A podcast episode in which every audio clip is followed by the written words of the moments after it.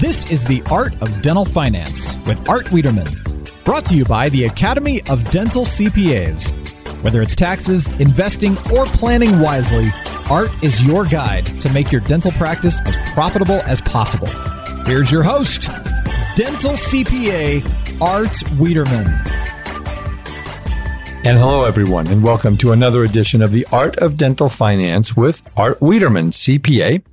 Uh, I'm glad to be with you today. I am Art Wiederman. I'm a dental-specific C P A. I uh, work in a dental-specific C P A firm located in Tustin, California. We have about two hundred fifty dentists that we work with, um, mostly in Southern California, but uh, we have some in different states. And I am also a proud member of the National Academy of Dental C P As, which is twenty-four C P A firms across the United States that represent over nine thousand dentists. Great organization of, of men and women. And today, I have a real treat for you. Uh, again, as I've told you throughout this series, and again, we're approaching one year. Uh, December will be one year. I cannot believe how fast the time goes. Uh, it's been a great year. I turned sixty this year. And uh, in fact, today I had a real milestone happening to play, played golf with my, uh, with my guest today. And, uh, as you'll see, he's one of the smartest guys I know. I shot the lowest golf score I ever shot, which is eighty-one. I, I was, uh, I did real well, got, uh, eight, eight, uh, pars and, uh, uh, either one or two birdies. I don't remember, but, uh, that was really fun today.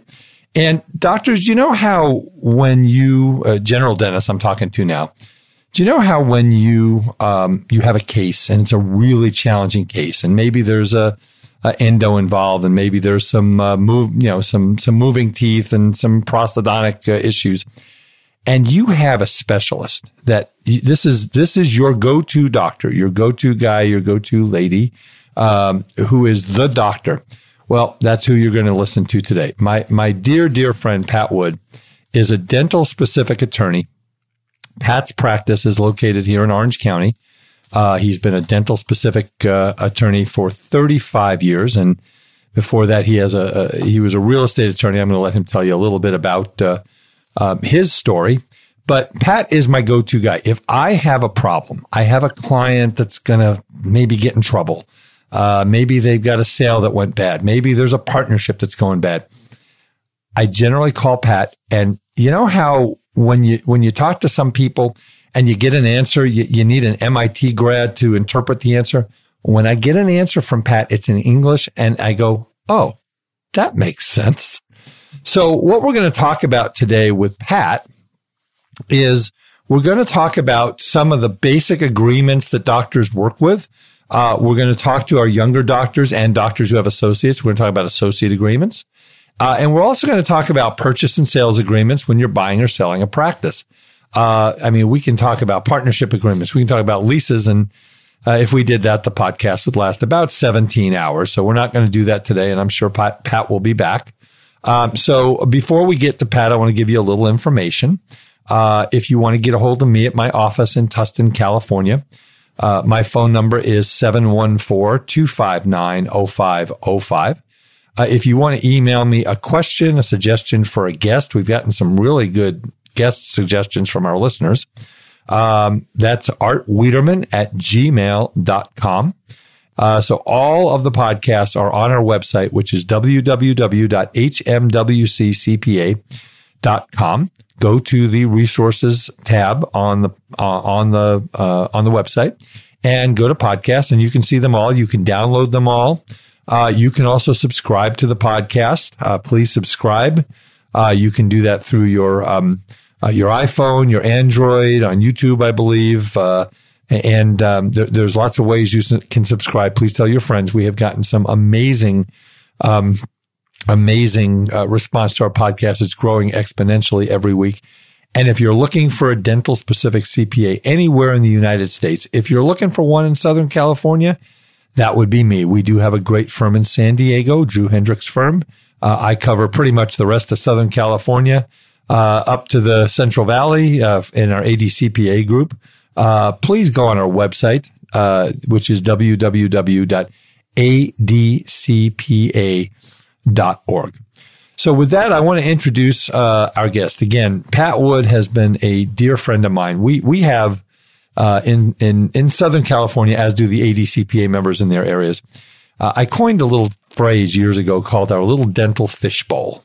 And in our fishbowl, we have, you know, we have several, you know, very good dental attorneys. We have uh, dental C P As. Uh, I know, I know all the players, dental attorneys, dental C P As, dental management consultants, uh, the bankers from all the different, um, banks that do dental specific lending. We have equipment representatives. It, it's a, uh, it, it's a great world. And it's really fun when we see each other, like at the California Dental Association. Uh, we have a cocktail party. Usually one of the banks puts on a really nice cocktail party at a nice restaurant, and And everybody gets together and everybody is friendly. And yeah, we're friendly competitors. I have accountants that they're trying to get business. I'm trying to get business. But, but the fact is, we all have the dentist's best interest at heart, as does my good friend, Pat Wood. So just a little bit about Pat. Pat's been a dental specific attorney for thirty-five years. He went to U C L A undergrad and Southwestern Dental, uh, Southwest, I'm sorry, Southwestern Dental. I'll be all right to Pat will have to tell me if uh, if a dental school has a law school, uh, Southwestern Law. So anyway, Pat Wood, welcome to the Art of Dental Finance. Thank you, Art, for having me on this uh, show, and uh, it's a pleasure to be here. Um, I'll just give you a, a little quick background on myself. Um, I did start as a uh, rent, uh, real estate attorney forty years ago. Hard to believe it's forty years, but and thirty-five years ago, I uh, was introduced to dentistry. I had a uh, group full of dental brokers who attended one of my seminars. I had never heard of a dental broker. I thought I had misheard the individual, and I asked them again, what, what do you do? And that's what introduced me to this world. And um, so my firm uh, consists of two partners and two associates. Uh, I've been doing this, as you know, forever. Uh, I have a silent partner named Chuck Delgado. Chuck was with me for a number of years. He retired some, some years ago. Um, Jason Wood, my son, has been with me for fourteen years. And, uh, what he and I have done this entire time is represented only dental and other medical professionals in their business affairs. We're not malpractice attorneys. We're people that are trying to help the dentists and, and the medical people to get through their daily business activities so that they stay out of trouble. And so that's uh, pretty much how we do it. Um, the other two associates that we hired, uh, one's been with us for quite a while. He handles uh, uh, litigation, um, and you'd be surprised how many dentists like to sue each other. And then we have a, a fairly new associate. Uh, he actually was in the lending business uh, for a short period of time, uh, but Justin is his name, and he uh, is doing a great job for us. So all in all, we're very happy. And I will tell you that, that obviously not only, you know, the, the firm's name is Wood and Delgado, and we'll let Pat give his information out a little later. Uh, but I not only know Pat really well, but I know his son, uh, Jason. And Jason is, uh, to be real blunt, is one of the smartest uh, attorneys I've met. Uh, he also has a lot of great answers, a lot of great ideas. Um, he is very client oriented. And, um, uh, again, the two of them are a, a great, uh, a great team. So it's, it's great to work with Pat and Jason. Uh, also Pat, and we're not going to get into this much today. Pat has a specific expertise in the, uh, D S O area. He works nationwide. And so if any of you have questions about, you know, you have a D S O, you're thinking of forming one, uh, he'd be one to give a call to. But let's start, Pat, the conversation today. Uh, I want to go to our, our, our senior doctors who are either thinking of or have already hired an associate, uh, and to our younger doctors who are coming out of school. Uh, and, and I want to talk about associate agreements. So let's talk about some of the important things that should be in an associate agreement and and maybe some tips on how not to get into trouble. Well, of course, it depends on whether you're the employer or you're the associate. And all right, so let's start off with, with for the employer. Yeah, if you're an employer, don't just pick up some form that you got from somebody that you think might work for you. It's not a good idea. Um, the very, uh, the, the associate agreements are dependent upon the kind of work the doctor is going to be doing for you. It depends on what state you're in. Um, for instance, in about forty-five states in the country, covenants not to compete and associate agreements are enforceable. Uh, there are a few where, where they are not, including California. Um, if you put one of them in there and they're not uh, appropriate, uh, the judges typically will throw the entire agreement out. Now, you may think, well, that's not such a bad thing if it gets thrown out, but you generally are going to have protections there that say that the associate can't take the patients with them. Uh, if the agreement is thrown out, then, of course, the associate can take them and, in fact, can directly compete with you. So you, it's state-specific, and, and um, you know, you can certainly give me a call, and we'll give you my info and all, but um, it, it uh, uh, is something that uh, you really have to know which state you're in. Now, now, so, Pat, I know there's covenants, and I know, again, Uh, I, I'm not an attorney. I don't play one on T V, but uh, you and lots of other folks have taught me enough over the years. I know that a covenant has to be reasonable in uh, distance and reasonable in time. So um, for the folks that are not in California, and then we're going to get in, I, I do want to cover California and some of the other covenants we can have. But for the folks that are not in California, what's a reasonable time? I actually had one, I actually had one attorney who said to me, my client wants a covenant that will cover Arizona, Nevada, um, Colorado, and Utah. And I said, I said to him, I said, why don't you just make it planet Earth and you will have no problem? And he said, well, well, that's, that's ridiculous. And I said, and you're telling me four states is not? So, so Pat, what is reasonable for a, an area and uh time frame? Well, first off, let me tell you, I can top you, Art. I had a I had a closing uh, in Arizona, and the uh, attorney for the the buyer wanted a covenant not to compete across the entire United States. Nice. And I said, well, you know, that's not how they work, but if you want it, we'll give it to you. And the gentleman uh, said, okay, great, let's let's do that. Now, I know that these things aren't going to be enforceable.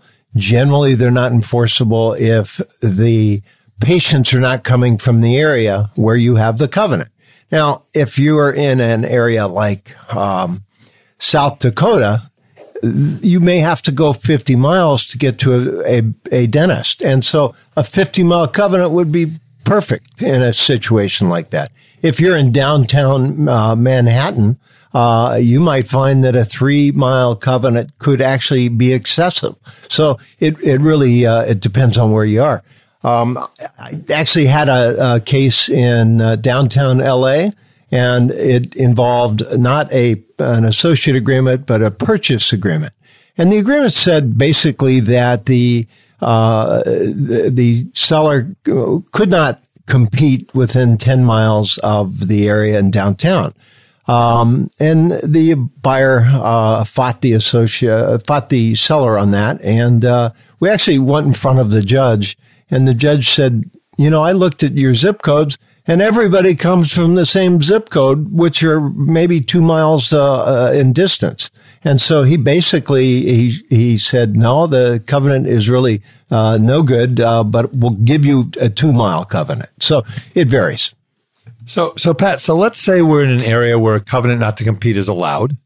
And let's say that one of the associates doesn't think, doesn't, you know, thinks that they're invincible, thinks that nobody will sue them, and they leave and they violate the covenant and they open an office within, you know, two blocks.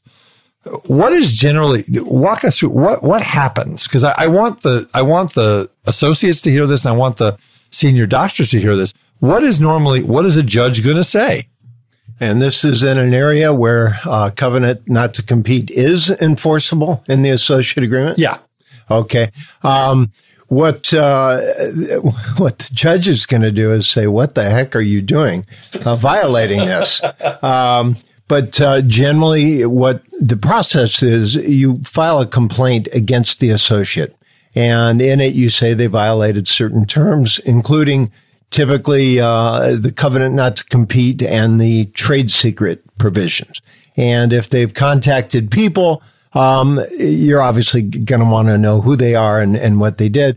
And uh you ba- your basic strategy there is to get what is generally defined as being a um, uh, uh, an order from the court saying that they cannot operate in that location and that they have to honor whatever the enforceable terms are of the covenant, which are, you know, generally they're going to be ten miles, uh, could be five miles. Again, it depends on where you are. So I'm assuming that if we sue the associate and the associate is taking the patients against the covenant, that's legal. Um, uh, how do we figure damages out? Good question. There's no good answer. What you have to do, and, and I will say, it's hard to get the patient to cooperate.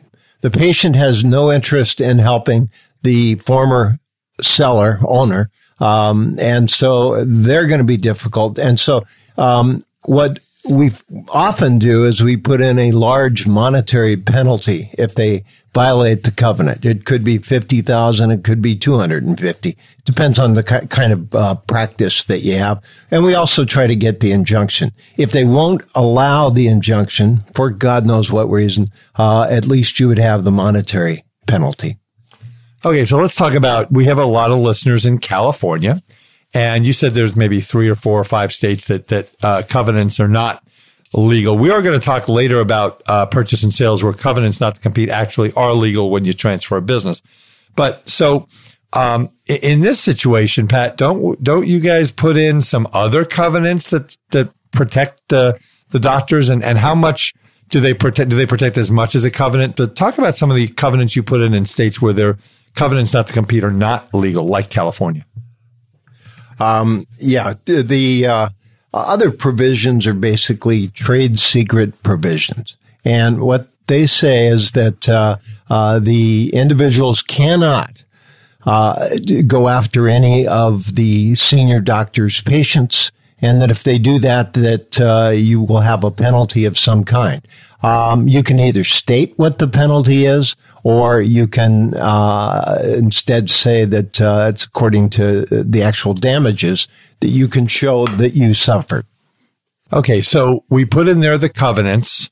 Now, what about, let, let's put your uh, hat on that you're representing the associate. This, this young associate finds a doctor, and uh, maybe it's a large group practice, because again, I'm sure you represent a lot of uh, associates who are going to work for uh, some of the nationally known, I'm not going to mention any names, the nationally known um, group practices, or uh, there are lots of doctors out there, as we know, that are, you know, forming group practices.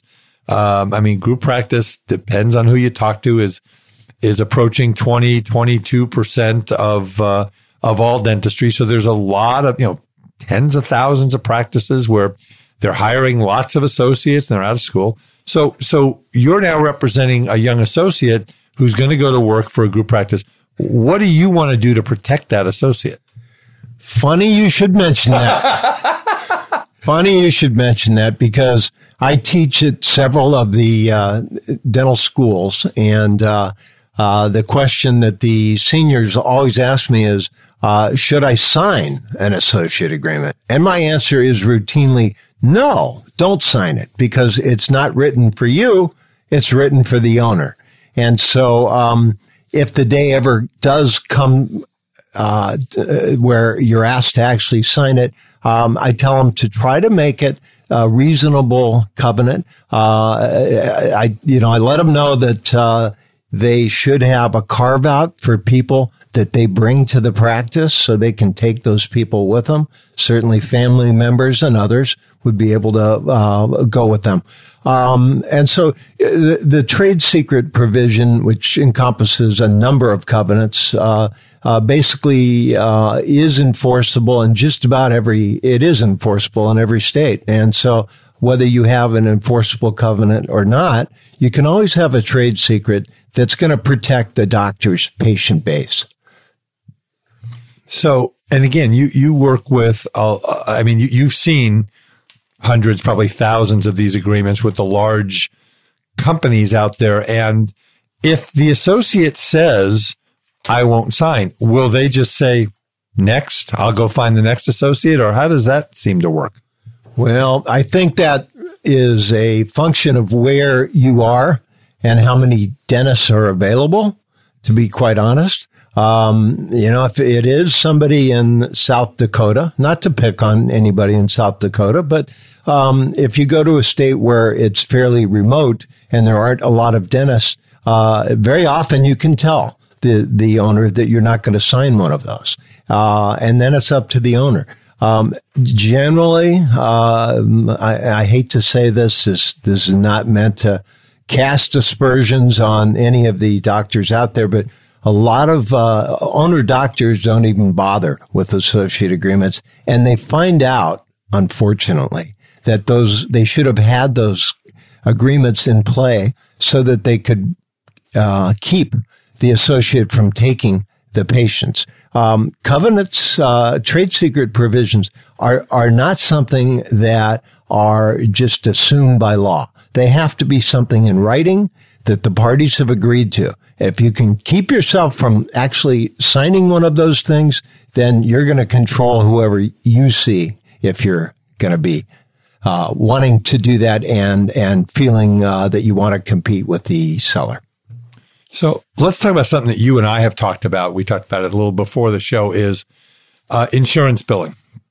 And uh, sadly, uh, in this country, Uh, whether it's medical, dental, chiropractic, acupuncture, any of the, the, the medical or dental professions, we unfortunately have bad players who commit fraud. And that is the real world. That is life. That is a fact. And uh, so um, let's talk to the young associate. And the senior doctor says, well, you know, I'd really like to bill using your uh, your number, your dental number. Talk about that for a second and some of the dangers there. Well, if you're a, an associate and you're hired on so that you can bill to per, uh, a particular dental plan that the doctor doesn't want to use, um, there are some ways you can actually do that and get around it. Uh, it's a little complicated. I wouldn't recommend that anybody do that. Um, if it's just the situation where the associate is asked to do it, Um, I, I would, st- if I were the associate, I would stay clear of it. I, I would even, uh, uh, quit the job or start looking for a new job, because if you're allowing others to bill under your billing I D number and you're not doing the work, that is fraud everywhere. And so you don't want to get caught in, in the fraudulent scheme. Now, what you could do, and we're doing this right now for somebody in Massachusetts, Uh, he has, uh, a large space. It's got two addresses, and he doesn't like taking a certain kind of or kinds of insurance. And he asked me, what, uh, what should I do? And I said, very simple. Have the associate who's going to be the, uh, provider for these different programs that you don't want to participate in, uh, be the actual provider, sign up as if he is, in fact, the owner, because he will be. Uh, the owner of the patient records. And then he can actually go out and he can bring all those patients in and treat them. Where you run into problems, however, is where you put down that a patient was seen by you when, in fact, it was not seen by you. It was seen by another doctor.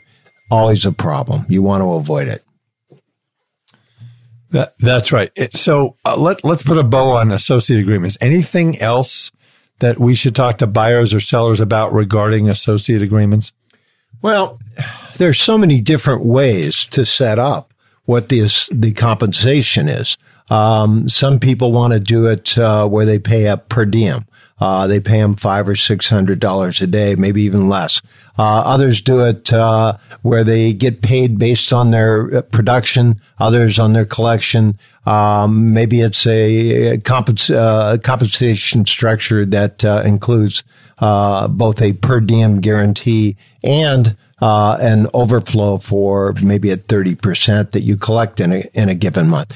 That works well, but you should be careful and you should look at that and you should talk to a dental attorney. And, you know, I'm going to touch on this very briefly. We've touched on this in other, other shows is, uh, some of the senior doctors are going to want to pay you as an independent contractor and some are going to want to pay you as an employee. Uh, it would be nice if someday the Internal Revenue Service just put something in the Internal Revenue Code that said, this is the rule.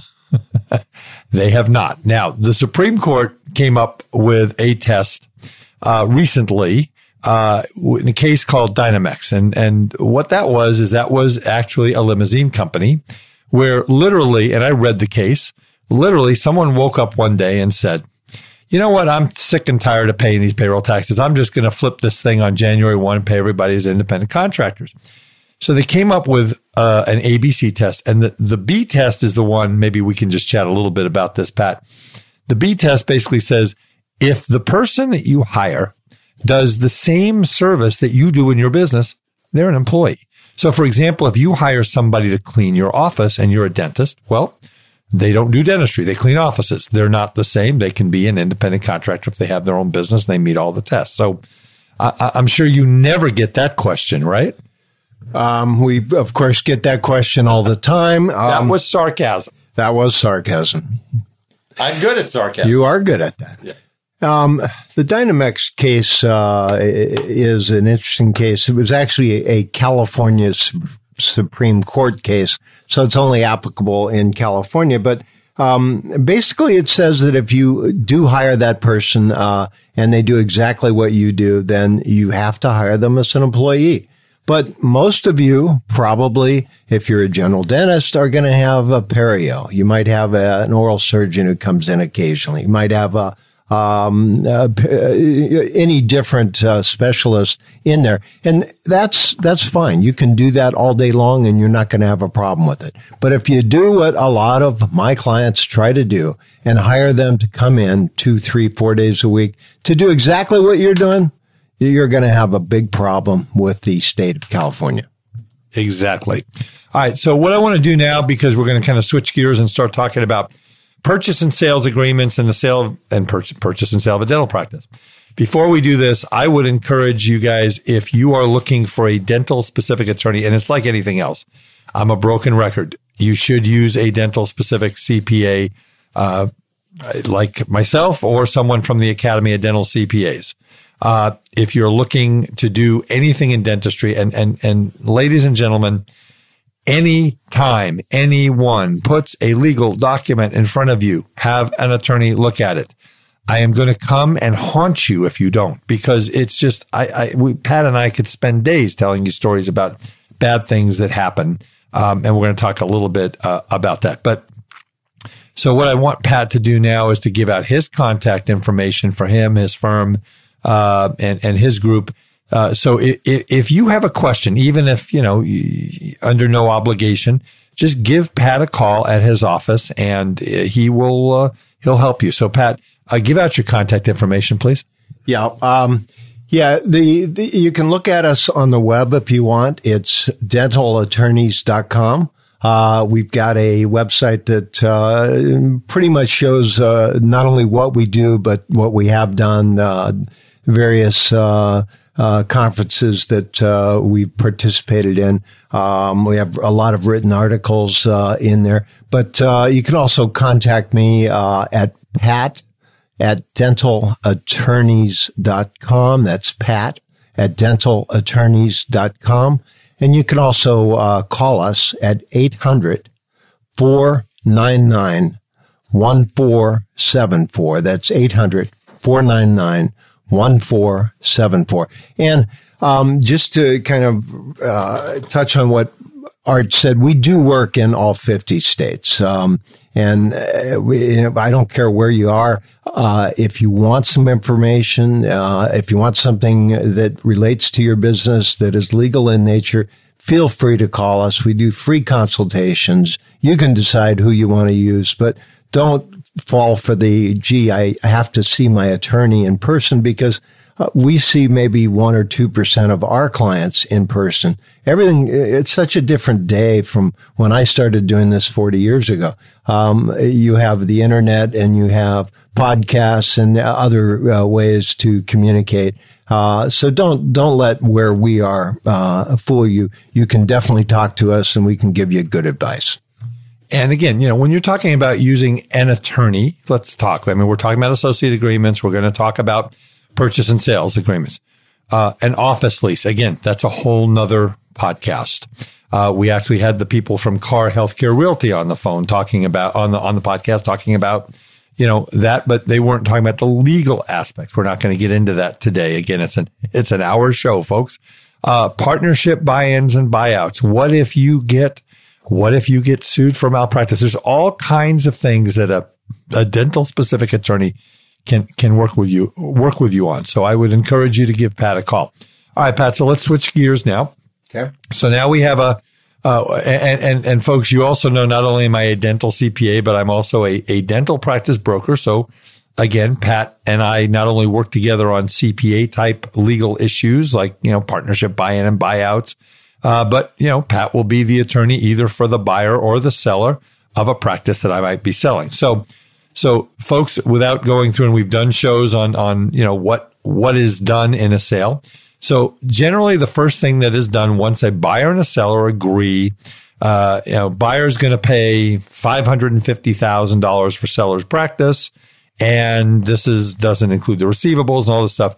And now we're going to enter into a letter of intent. So let's start with letter of intent. That's the generally the first legal document, other than the, the seller is going to sign a listing agreement with the broker. And this, and the, and the buyers are all going to, should be signing non-disclosure agreements. But once we get the buyer and the seller together and they come to agreement, talk about what, what a letter of intent is and, and why it's important and what should be in it. Yeah. The letter of intent is designed to set forth what the parties have agreed to. And it's not meant to be a binding agreement, but rather an agreement that sets forth what you're going to pay for it. Uh, it's might set forth what your purchase price allocations are going to look for. Uh, you're, you're going to be looking at buyer and seller. Uh, it'll have a closing date. Uh, it'll have contingencies for things that have to be done, like reviewing books and records. Um, but it's, it's intended to get the basics out there. And I'll tell you, and, uh, you know, our, our firm has represented more than six thousand dentists in the last thirty-five years. So we've had an awful lot of these, uh, letters of intent that have gone out there. And I can't think of more than two or three where people actually said, no, I know I agreed to that, but I'm not going to do it. So I think it's really important you get as much in your letter of intent as you can, so that you know exactly what you're both agreeing to. And if you're a seller and you want to work back, you better have that in there. If it's not in there, you're probably not going to be able to work back. Um, so uh, what I'm saying is uh, contact uh, a dental attorney. Contact us. And um, as you're reviewing these things, uh, be aware uh, of the fact that there are a lot of brokers that will tell you these things are not binding. But they write them so that they are binding. And so you have to be very careful as to what you're signing, because you may say, yeah, I'm not bound. I don't have to do this. And the judge will later say, yeah, you had to do that. And so I'm going to fine you or do whatever the judge is going to do. And it's interesting. One of the other things that I do in the letters of intent that I prepare is we talk about Delta Premier. Now, this is a real thing. In most of the um, in in most of the um, states, uh, Delta Dental will no longer allow a buyer of a practice to assume what's called the premier only rates, which are the higher favorable rates um, that uh, uh, that dentists have been getting over the years. So a dentist might have to might be getting eighty-five to ninety-five percent of their usual fees. And now when they sell the practice to the new, the seller sells it to the buyer, that buyer is maybe only going to get fifty or sixty percent. So when we represent sellers, and again, be aware, folks, and Pat will comment on this in a second, some brokers are dual agents. In California, you can be a dual agent. Uh, I am not. I'd cut my left arm off before I would be a dual agent. Uh, I represent the seller. And in the letter of intent, I put a provision that says, hey, buyer, you're signing this thing. It's not quite written like this, but but this is the gist of it. Hey, buyer, you're right. You're, you're signing this thing. You you understand that seller's got uh, Delta Premier, and that you might take a re, might get a reduction. We're not going to represent how much that's going to be because we don't know. It's very very difficult to do that computation. I've talked to consultants. I've talked to bankers. Nobody can come up with a with a firm number. They try. but I say it's up to the buyer. So comment on that for a second. Well, it is a real problem in California because Delta has uh, been trying to get rid of the Premier program for a number of years. Um, and they actually had to go to the uh, insurance commissioner of California to change their, their rates. Uh, and, and really it's less than ten percent that are Premier only. So, um, what you have to be careful of is that most of the dental brokers in California are not going to even mention the Delta issue. It is an issue. We've seen people that we know that have gotten sued and successfully sued uh because they were deemed not to have sufficiently advised the uh buyer of what the effect would be. So um Delta Dental uh, is and will remain an issue. Uh it'll go away over time, but for now it is a problem, and we've had a lot of lawsuits. And and it could also be in other states because Delta has uh, thirty-seven different entities uh, all over the country. Um So, Pat, we talked a little earlier about covenants not to compete. So now I know that covenants not to compete are legal in certain instances when we're talking about selling a business. Talk about how that works. Well, uh, and this is uh, na- nationwide. Uh, it pretty much works this way. Uh, if you sell something that is a significant asset of yours, that asset uh, that the buyer is buying needs to be protected, and there has to be what is deemed to be a protectable interest. And the protectable interest, of course, are the patients. And so you want to build a covenant into every sales agreement um, that makes sense. It's got to, it can only deal with the current patients that you have. It can't be patients that the buyer develops later. Um, and it, it's really hard to try to uh, quantify what your damages are. So I generally am going to write up something that has the uh, restraints uh, that uh, would allow the seller uh, to, to actually be shut down if he violates the covenant. Now, I've got one that I want to just popped into my head. So what if you've got a seller who's got multiple offices? He's got an office or she's got an office uh on Elm Street, and then they've got another office that's four or five miles away. What do we do there? That's a problem. And it's a problem for the dental practice lenders. And if you're in an area where the uh, drive time is four or five minutes, the lenders have a tough time Uh, believing that the people don't go to both offices.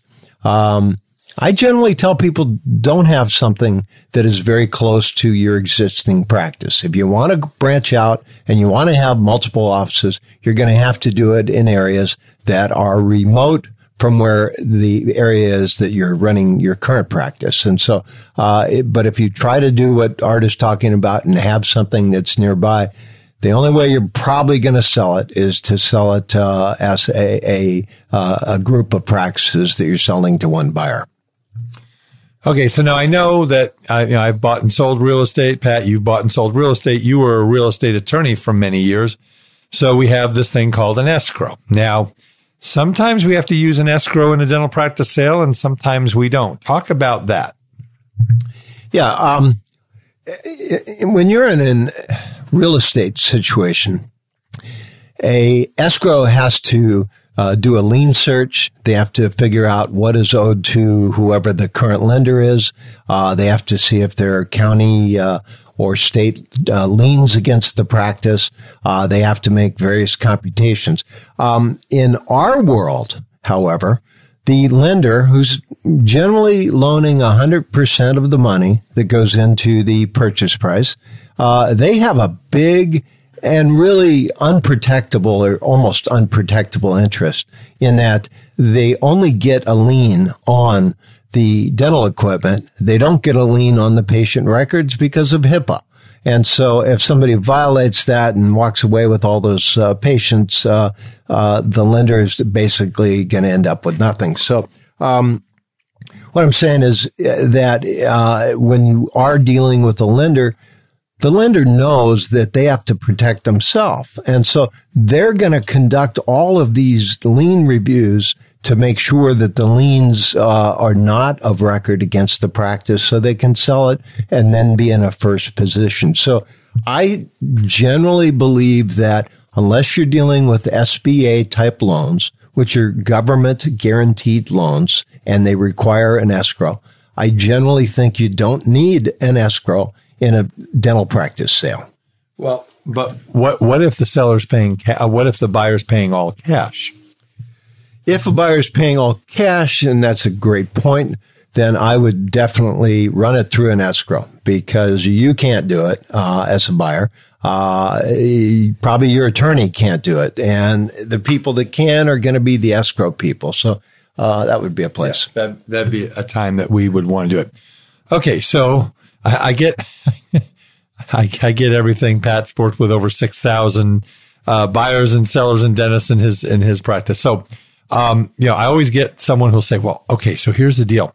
I'm going to have the other attorney draft the agreement because that's a lot more work and that's going to save me tons of legal fees. Uh, but so who, who drafts and how, do, how does that all work? Well, there is a custom that has grown uh, that I've seen in the last thirty-five years where uh, it's really up to the seller to supply that document. Many times it's coming from the broker who puts it together. Uh, many times it comes from the seller's uh, attorney. Uh, it's very unusual for a buyer to have an attorney do that. And uh, if I was the seller, I think I would tell them, I'm not going to use your your attorney's uh, form. And by the way, legal fees aren't that expensive when you're talking about just drafting that agreement. It's all the collateral things that take up time. Those are the things that are, that are going to cost you. Um, and so, so don't be afraid. And especially don't try to use somebody else's document yeah. that they've oh used. Oh, oh my God. That was my, that was literally my next question. So I, I've had two deals in the last year and they go, okay, so, so Art, here's the deal. I'm going to use my buddy's document. He, he had it drafted by an attorney. Was it a dental attorney? I don't know, but it's drafted by an attorney and it worked. Uh, okay. So how long have they, how long is the transaction been? Six months and nothing's happened. Well, it's only six months. So talk about using, d- d- having dentists who are getting together and say, you know, oh, we, we don't need an attorney. This is a loaded question for an attorney of thirty-five years who's dealt with six thousand dentists. All right. So, so give us your opinion and, and, and don't let your head explode. Um, this could take hours. There are two. We don't have hours. And we don't have those hours. Let me just give you an example of a deal that I'm currently working on. It's in another state. It's actually on the East Coast. The buyer came to the seller and said, uh, here's a contract. I want to buy your practice. My attorney prepared this.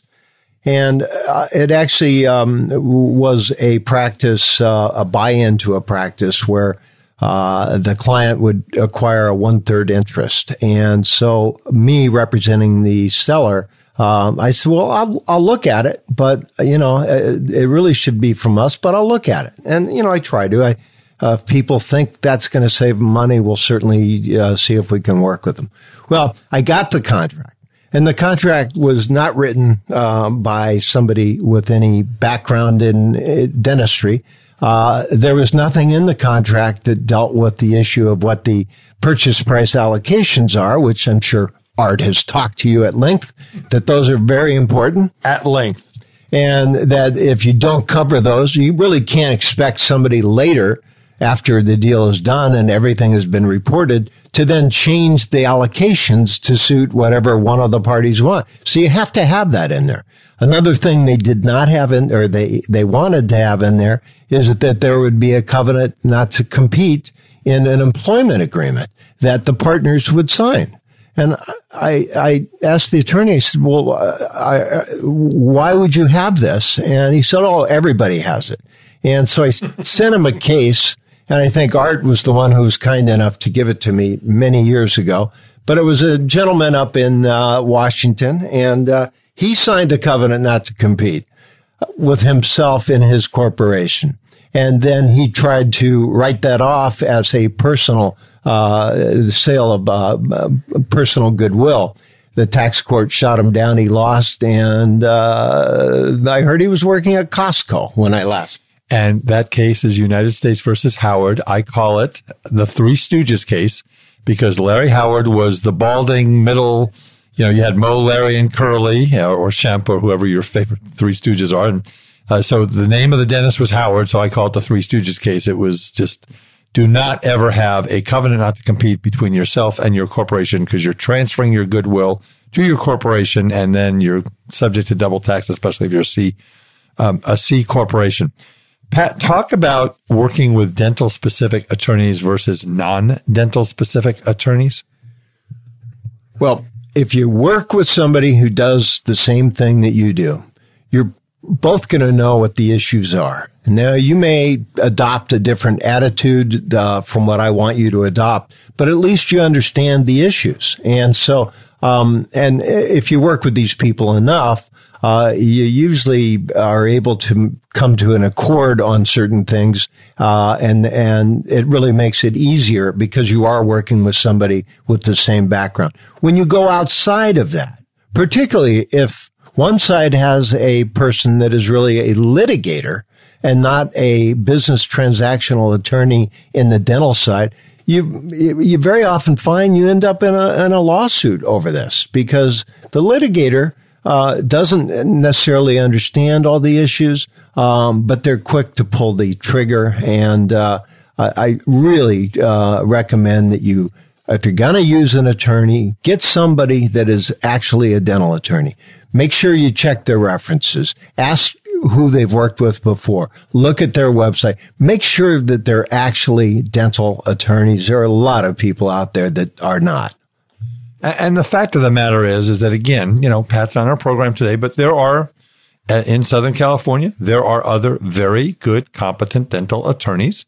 And we all know each other. We all work together and we all have a job to do. And we're all very, very professional.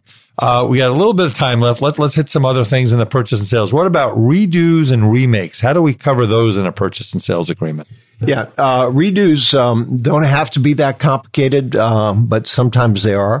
Uh, it, I think the first thing we do is we look at what is the statute of limitations in that state for bringing a lawsuit against uh, the dentist for work he did.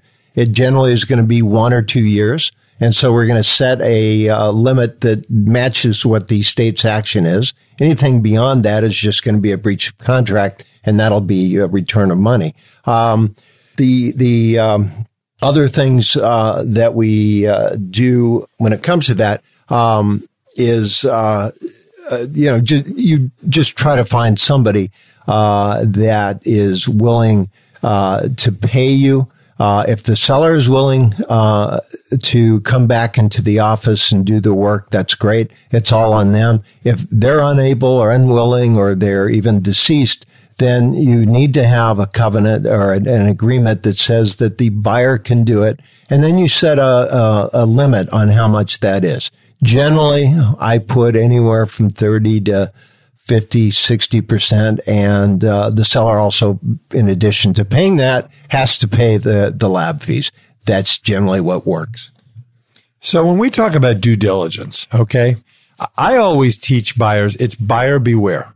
Okay, you have to do your due diligence. And how many times have you and I had conversations with dentists and say, oh, well, I bought this practice and they misrepresented it. Well, did you do any due diligence? Well, well, no, the, I, I didn't have time or I, I couldn't or I, I didn't think it was necessary because he seemed like a nice person. Talk about that. Well, I would say that you need to have somebody looking at the books, the records, the computer system, where the patients are coming from. And the the best way to do that is to hire somebody. We work with somebody named Kathleen Johnson. We're very happy with her work. Um, and she can usually spot things that uh, others can't.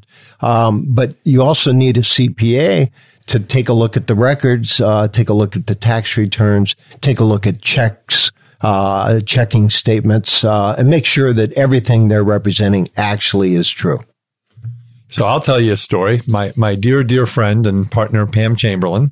Pam and I have worked together for thirty years. Pam gets a pediatric dental practice that she's doing accountant's due diligence on. And Pam doesn't just look at a tax return. Pam is looking at fee schedules. She's looking at computer reports. She's looking at bank statements. She's she's looking through everything. She's she's just going through with a fine tooth comb. And um, she says, you know, doctor, to the buyer, you know, eighty percent of the revenues from this pediatric dental practice are from um, I V sedation cases. Uh, can I ask you a dumb question, Doctor Buyer? Do, do you do I V sedation? And she says, no, I don't. And then Pam says, well, that means that eighty percent of the revenues from this practice, you will not be capable of duplicating. And she says, oh, well, nobody told me that. So these are things why you, you, you really need to do due diligence in a, in a dental practice, both management due diligence and um, also accountants. Pat, let's talk about the representations and warranties in a contract. Um, what are some of them and why are they important? Well, you want the normal representations and warranties that there are no liens against the practice, that the seller has no lawsuits against him, has not been subject to uh, state uh, dental board uh, actions. Uh, you want to have representations regarding the equipment, uh, regarding the employees not suing the, the seller. Um, there are probably twenty-five to thirty-five different reps that we put into our contracts that pretty much cover everything. We really haven't had problems in all these years with these because we do a pretty comprehensive uh, uh, set of uh, representations that if they're not true and later they turn into uh, uh, a lawsuit, uh, you're generally going to win uh, as the buyer because you've been misrepresented to. All right, I'll put you on the spot here. Craziest thing you've ever seen in a dental practice sale? Can you come up with one or two out of six thousand off the top of your head, maybe? Well, you know, that depends on the, the day and the week because there's always something crazy going on. Um I, I, I really, I, I can't, uh, okay. give you anything that is, uh, spine tingling, but, uh, I can tell you that there are a lot of crazy deals that go on out there that, um, uh, are, are just difficult to believe. Yeah. No, I, I believe that. And that's why it's important to have, have an attorney. So we got a couple minutes left. So last tips, we're going to go buyer and seller. Okay. For a seller, what can what are your top couple of tips? We might have covered them to make sure that everything that that that they have the best possible opportunity of success in a transition, and and and in, on on your end that they don't get sued. What's the what's the best advice you can give them? Well, I like to see sellers that are transparent, that disclose everything that might be important about the practice so that they don't have that lawsuit that they uh, could potentially face. Um, I like them to make represent, you know, we were talking about Delta uh, Dental earlier, the Premier program. I make sure that's in every contract. Um, I, I try to make sure that the covenant is going to work for the seller. Um, you know, you... Uh, Again, we, we come up with these crazy covenants that people put in there that nobody can live by. Um, and so, uh, I just try to create something that is going to work for the seller. Uh, I get people like Art to come in and give purchase price allocations that'll be favorable to the seller, uh, so that you can write off your million dollar, uh, uh, um, per, uh, sale price. Uh, in a tax-friendly way where you hopefully are getting mostly or almost all of it as capital gains. Here, here's one that popped into my head. Sellers who don't collect copays. How does that work? That that does not work well. And it doesn't work well because if the seller doesn't disclose that and the buyers all, the, the, the new buyer now has people coming in saying, well, Uh, Doctor Seller never charged me that. Uh, why are you charging me that? Well, guess what happens? They go and they find a new doctor that is willing to do that. And so you generally are going to have a lawsuit. I've, we have been in so many lawsuits involving that because that can be a significant, uh, deterrent to people staying with the practice. And so if you buy the million dollar practice and suddenly people go away because they don't understand why you're changing things. And that's not just in, in the area of uh, copays. It's anything uh, that, that is changing. People don't like change. They don't like coming to a dental practice and seeing all new faces. It's bad enough they have to deal with a, a new uh, uh, dentist, but if they're not seeing their typical uh, staff, they're not seeing the same dental hygienist, dental assistant, uh, the person at the front desk, they're going to be uncomfortable. So my advice there to you, if you're a buyer, is keep them, keep them for at least six months, uh, transition your way uh, if you need to to get rid of them, but don't do it quickly. The, the other thing I will tell you, and I've said this before to buyers, do not let a seller, a broker, an attorney, anybody push you, force you, uh, strong arm you into anything that you're not comfortable with. I mean, Pat, how many deals have you blown up because you just, it didn't feel right when you were representing the, the buyer? Well, You know, you, you, our job is to make deals work. It, it is not something that is always going to work. Um, you just have to get the issues out on the table and see what the seller is willing to do about the issues. But if you don't have an attorney who even knows what the issues are, you're not going to get that out there, and you're probably going to end up with uh, an un- unhappy buyer. So I try to uh, school them as much as I can about the important things, and uh, especially, gosh, uh, we do a lot of partnerships, and um, if, if somebody's buying into something and they have no control whatsoever over it, and it can be changed in a whim by the senior partner, probably not the place you want to be at. Same thing with purchase agreements. So the bottom line, folks, and we're just about at the end of our time, is everything that you do between a buyer and a seller, partners, associate, senior doctor, whatever it is, it involves legal documents. And I, I just, please, please, please, please, please don't not use attorneys because it's going to save legal fees. Don't use your buddy's agreement because it's going to save legal fees. Don't use your second cousin's third uncle, fourth removed as your attorney, who, when you say to them, how, how many dent, how many times have you had deals with dentists? Well, I go to the dentist twice a year. That's not what you want to hear. You want, you want to be working with someone who is a specialist. So one more time, Pat, um, and, and thank you for all the great expertise. Thank you for your friendship over the years. I mean, Pat has been so forthcoming and, and helpful to me personally, our C P A firm.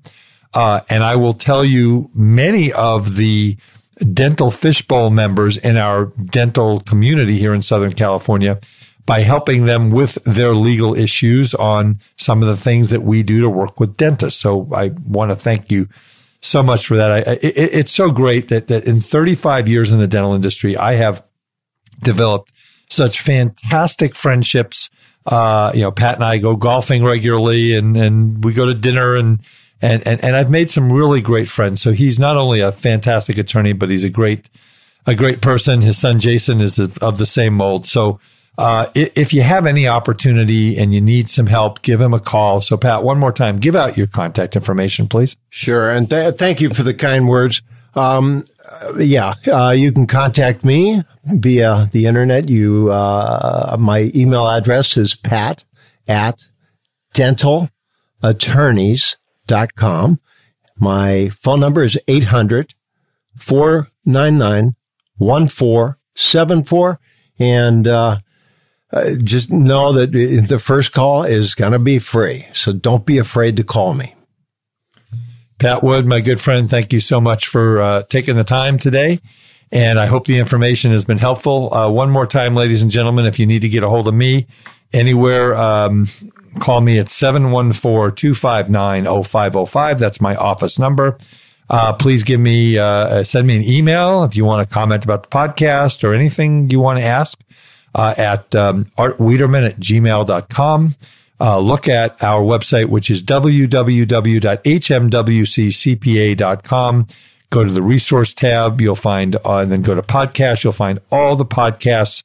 Um, Pat's will be up here in um, uh early November of two thousand nineteen. And if you are looking for a dental specific C P A in Just like with working with a dental attorney, ladies and gentlemen, working with a dental C P A is so important. We just had our dental C P A meeting in Dallas, Texas. Actually, it was in Fort Worth, Texas. It was absolutely wonderful. I love seeing all my friends from the Academy of Dental C P As.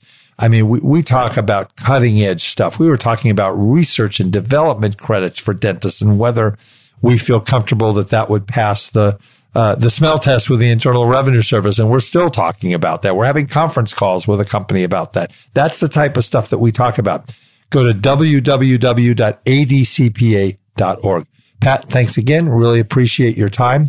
And ladies and gentlemen, that is it for this edition of The Art of Dental Finance with Art Wiederman. Please tell your friends about our podcast. Please subscribe, write a review, uh, spread the word. I'm really proud of the work that we're doing. And we'll see you next time. Bye-bye.